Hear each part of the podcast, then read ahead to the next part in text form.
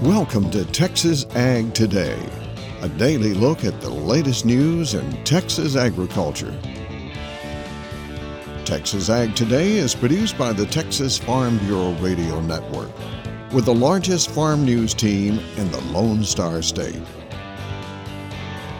Now here's the host of Texas Ag Today, Kerry Martin. Hello, Texas. I hope you are bundled up because it's cold and it's getting colder. Thanks so much for joining us for Texas Ag Today. I'm your host, Kerry Martin, along with the largest and most experienced farm news team in the Lone Star State. And we're all standing by to bring you the latest news in Texas agriculture, covering all of this frigid Texas country right now, from the piney woods of East Texas out to the rocky ranges of the Trans-Pecos, and from the very cold Panhandle down to the Rio Grande Valley. Here in the Texas High Plains, with grazing lands compromised by drought conditions, keeping cattle nourished is a challenge this season. I'm James Hunt, and I'll have that story on Texas Ag Today. Corn planting in the Rio Grande Valley as agricultural activity picks up in the next several weeks in the southernmost region of the state. I'm Tom Nicoletti, and I'll have that story on Texas Ag Today. After a wet, dreary winter, we get anxious about our warm season perennial pastures and hay meadows. We're going to talk about the right time to fertilize. I'm Dr. Vanessa Olson from Overton. We'll have those stories plus the latest news from Washington, Texas wildlife news, and a complete look at the markets, all coming up. We now know which Texas lawmakers will serve on the committees assigned to consider legislation important to agriculture and rural Texas. Jessica Domel reports. State Representative Dwayne Burns will chair the House Agriculture and Livestock Committee. Representative Charles Doc Anderson is vice chair. Seniority appointments have been given to Anderson and Representatives Ernest Bales and John Sirie. Speaker appointments have been given to Representatives Cheryl Cole, Ryan Guillen, Abel Herrero, John Rosenthal, and Steve Toth. The Senate Committee on Water, Agriculture, and Rural Affairs will be chaired by Senator Charles Perry. Senator Drew Springer is the vice chair. Members include Senators Brandon Creighton, Sarah Eckhart, Roland Gutierrez, Nathan Johnson, Lois Kolkhorst, Beverly Powell, and Larry Taylor. For the Texas Farm Bureau Radio Network, I'm Jessica Domel. Cotton prices continue to climb following yesterday's USDA monthly supply and demand report. The size of the 2020 crop was left unchanged at 14.95 million bales, but exports were increased to 15.5 million, and that caused ending stocks to fall to 4.3 million bales. Cotton market analyst O.A. Cleveland says with stocks this tight, we could see a run to the $1 range, maybe higher. I'm somewhere between 96 cents and $1.09. on an old crop. I'll say $1.09, but there are a few little things that have to fall into place. But I think 96 cents is in the cards. And his reason behind that forecast is simple. There's just not much old crop cotton out there. There's not any cotton in grower hands to speak of. We were all selling cotton at 70 cents, at 76 cents, because the crop then was still 17.8, 18 million bales, according to USDA. And I think USDA, unfortunately, just took a month or 2 months off and did not vigorously pursue the size of the U.S. crop. And that's what has me so upset about USDA, because there would have been less grower selling back then, and there would be more available for these prices. Cotton market analyst O.A. Cleveland. Keeping cattle nourished is a challenge in the Texas High Plains right now, thanks to the lingering drought. James Hunt reports from Amarillo.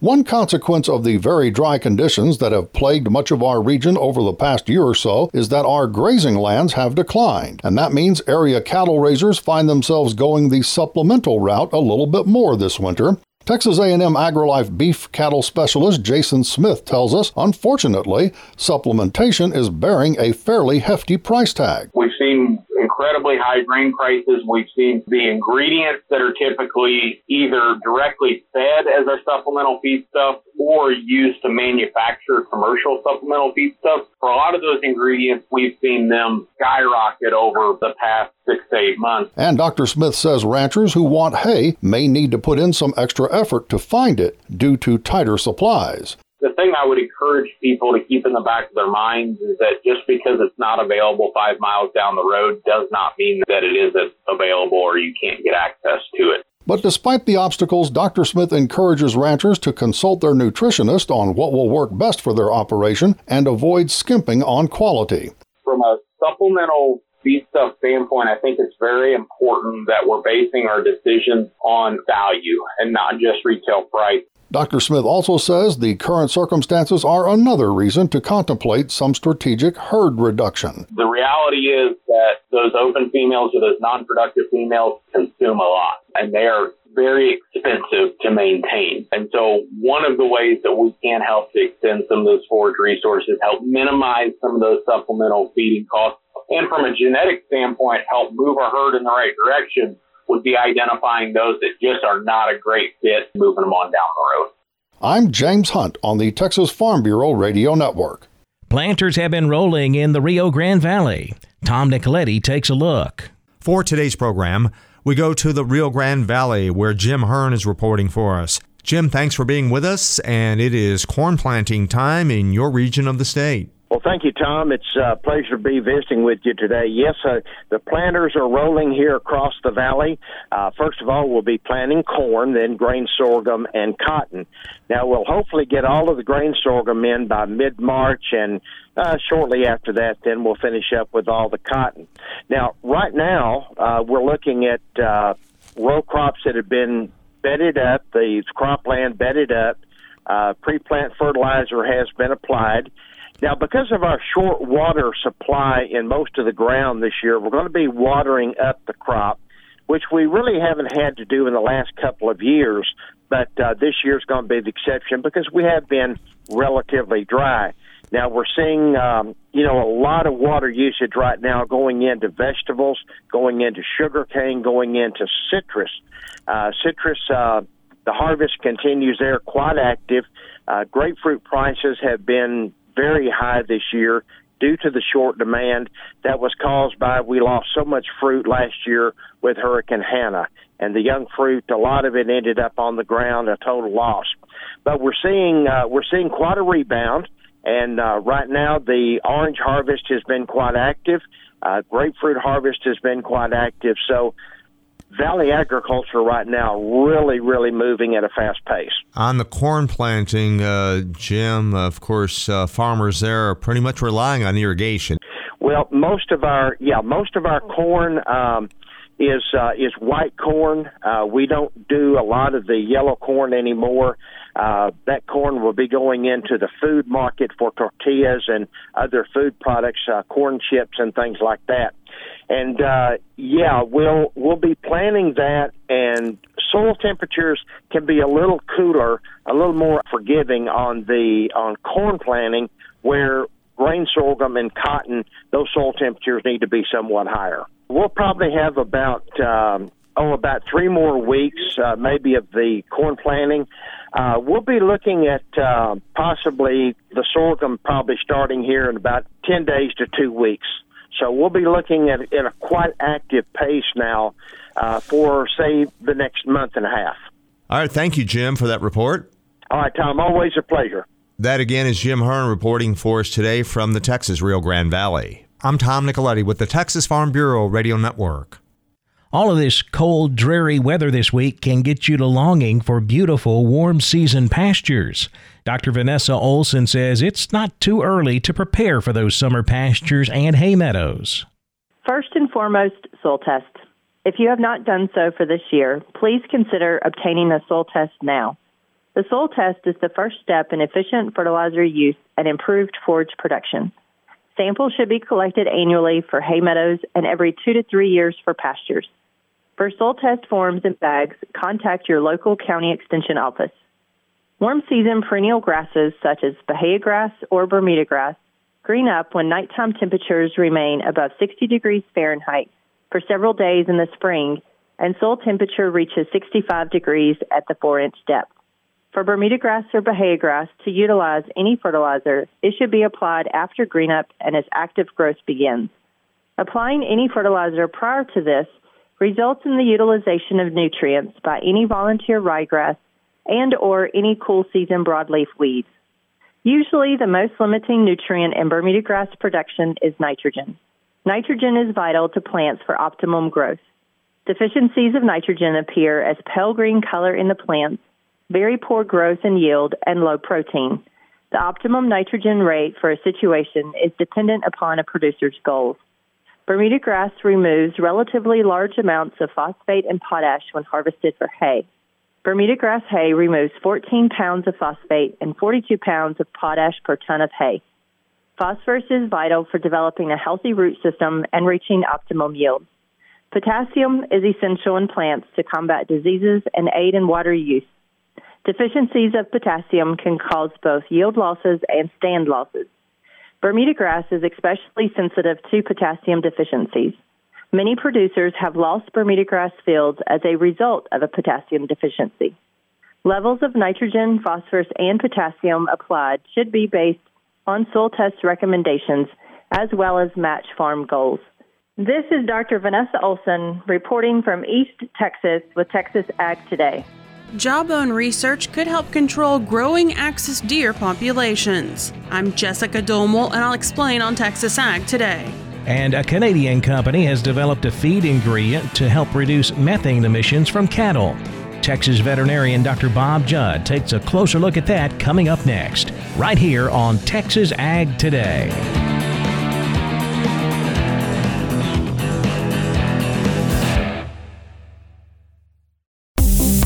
National FFA Week is February 20th through the 27th. A week set aside for FFA students across the country to share how FFA impacts members every day. I'm National FFA Secretary Anna Mathis from Arkansas. Because FFA in agricultural education prepares students for careers, leadership, and the ability to face what the future holds, the FFA impact is profound.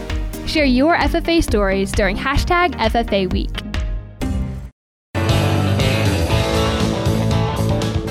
We're keeping you informed on everything happening in Texas agriculture on Texas Ag Today. Cattle often get unfairly blamed by environmentalists for emitting methane into the environment, but science shows that it's really not that much. But nonetheless, there's a Canadian company out there that has developed a feed ingredient to help reduce methane emissions from cattle. Dr. Bob Judd has more.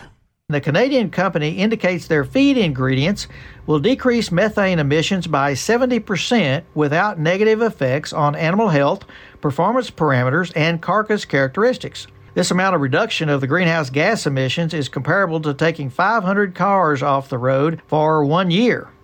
The trial was conducted by a Canadian research consortium in Alberta, as 70% of Canada's cattle production happens in Alberta, and as 15,000 herd were involved in the trial, this was the largest methane trial conducted.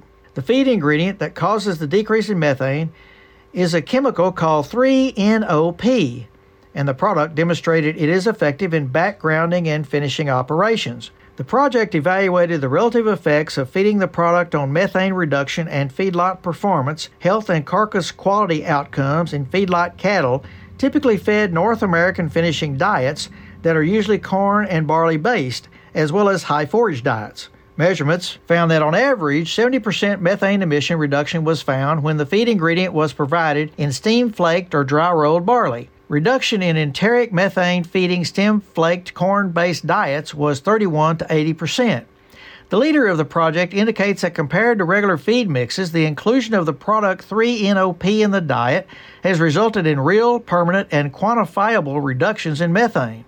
The only concern is the cost of 3-NOP and its affordability in feeding it to large herds of cattle, as this was not mentioned in the publication. I'm veterinarian Dr. Bob Judd. This is the Texas Farm Bureau Radio Network. Research on jawbones could help control the growing axis deer population here in Texas. Jessica Domel explains in today's Wildlife Report.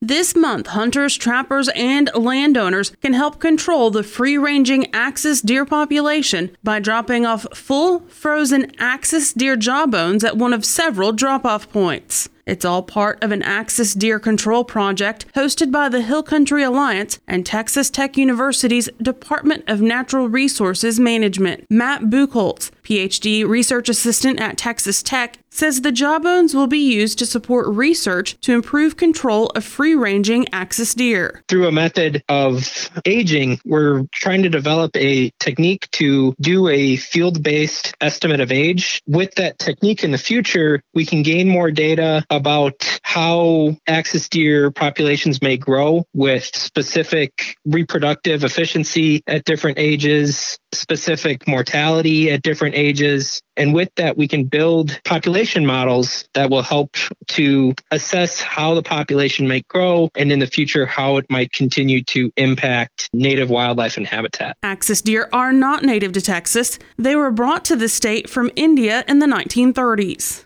Some axis deer are raised under high fences, but that is not what this project targets. The focus here is exclusively on the growing free-ranging population. The next drop-off for the project is Wednesday at the Gillespie County AgriLife Extension Office in Fredericksburg from 8 a.m. to noon and 1 to 5 p.m. There will be a drop-off Friday at the Bandera County River Authority in Bandera from 1 to 3 p.m. Project managers say they are not able to connect hunters with landowners in the affected regions. For the Texas Farm Bureau Radio Network, I'm Jessica Domel. It was a mixed day in the cattle complex on Wednesday, with live cattle closing lower, feeder cattle closed higher.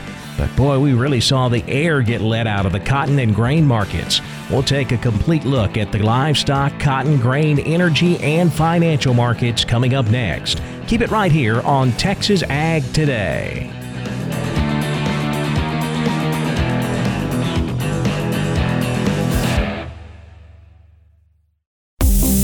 National FFA Week is February 20th through the 27th, and FFA students across the country will be sharing their stories. I'm Doster Harper, president of the National FFA Organization, and I'm from the state of Georgia. National FFA Week is a time to share what FFA is and the impact it has on members every day. And because FFA and agricultural education prepares students for careers, leadership, and the ability to face what the future holds, that impact is profound. Share your FFA stories during #FFA Week.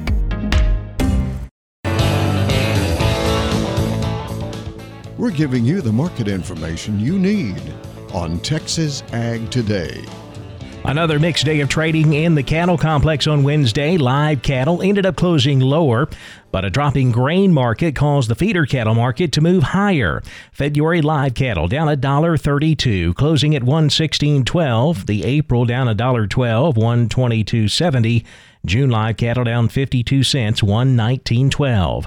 On the feeder cattle side, March feeders up 85 cents, $139.50. April feeder cattle up 32 at $143.50. May feeders up 35 cents, $145.42. The cash-fed cattle market quiet out in the country on Wednesday. The feedlots asking $116 and higher this week. No bids reported from the packers. We did have the online fed cattle exchange selling on Wednesday. There were 1,104 head of Texas cattle offered in that sale, 518 of them sold at $114. Boxed beef prices mixed, choice down $1.38, $232.91, select up $1.97, $222.70. Now let's check the auction barns. We're walking the pens with Larry Marble.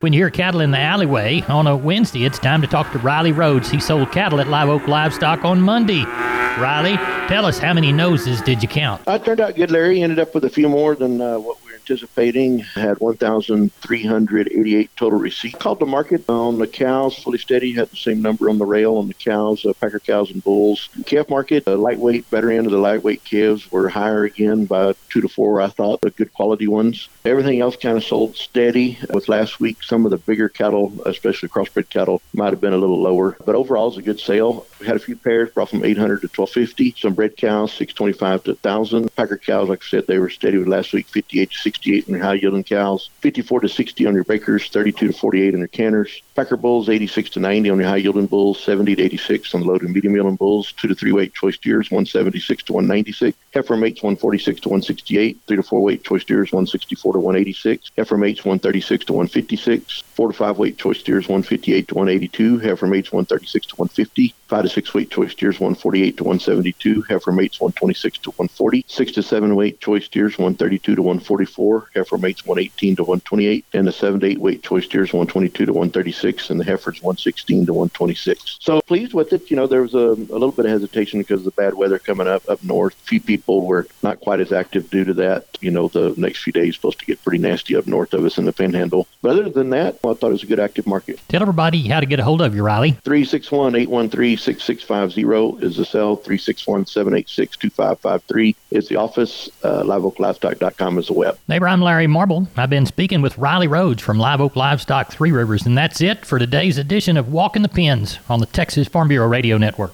Now back over to the futures market, where lean hogs closed higher. February up 95 cents, 73.55. April hogs up $1.45, 81.82. Class 3 milk was slightly higher. February milk up 4 cents, 15.52 a hundredweight. March milk up 3, 16.34. A big drop in the cotton market as traders seem to think that the bullish USDA supply and demand report released on Tuesday just wasn't quite bullish enough to support prices at these high levels. March cotton down 226 points, closing at 84.67. The May contract down 195 points, 86.18. New crop December cotton down 113 points, 82.54. A big drop in the grain markets. Very fresh little news in the wheat market to keep prices moving higher. So we saw a big drop. Of course, there's always the concern of what this weather is doing to the wheat crop. But right now, not a whole lot to prop up prices. We close with July Kansas City wheat down 17 3/4, 621.5. July Chicago wheat down 11.5. 629.5. That USDA supply and demand report on Tuesday was fairly bearish for the corn market, and that bearish weight continued in the market on Wednesday. March corn dropping 21 3/4, 534.5. September corn down 11 1/4, 471. The December down 7 3/4, 448 a bushel. Let's check the energy markets now. March natural gas up 13 cents, 297. March crude oil up 15 at 58.51 a barrel. The financial markets mix. The Dow Jones Industrial Average up 47 points, 31,423. The Nasdaq down 42 at 13,966. The S&P 500 down 4, 3,908. That wraps up our look at the markets, and that wraps up another edition of Texas Ag Today. And speaking of wrapping up, well, wrap up, stay warm, and be right back here tomorrow for more of the latest news in Texas agriculture. I'm Kerry Martin. Hope to see you then.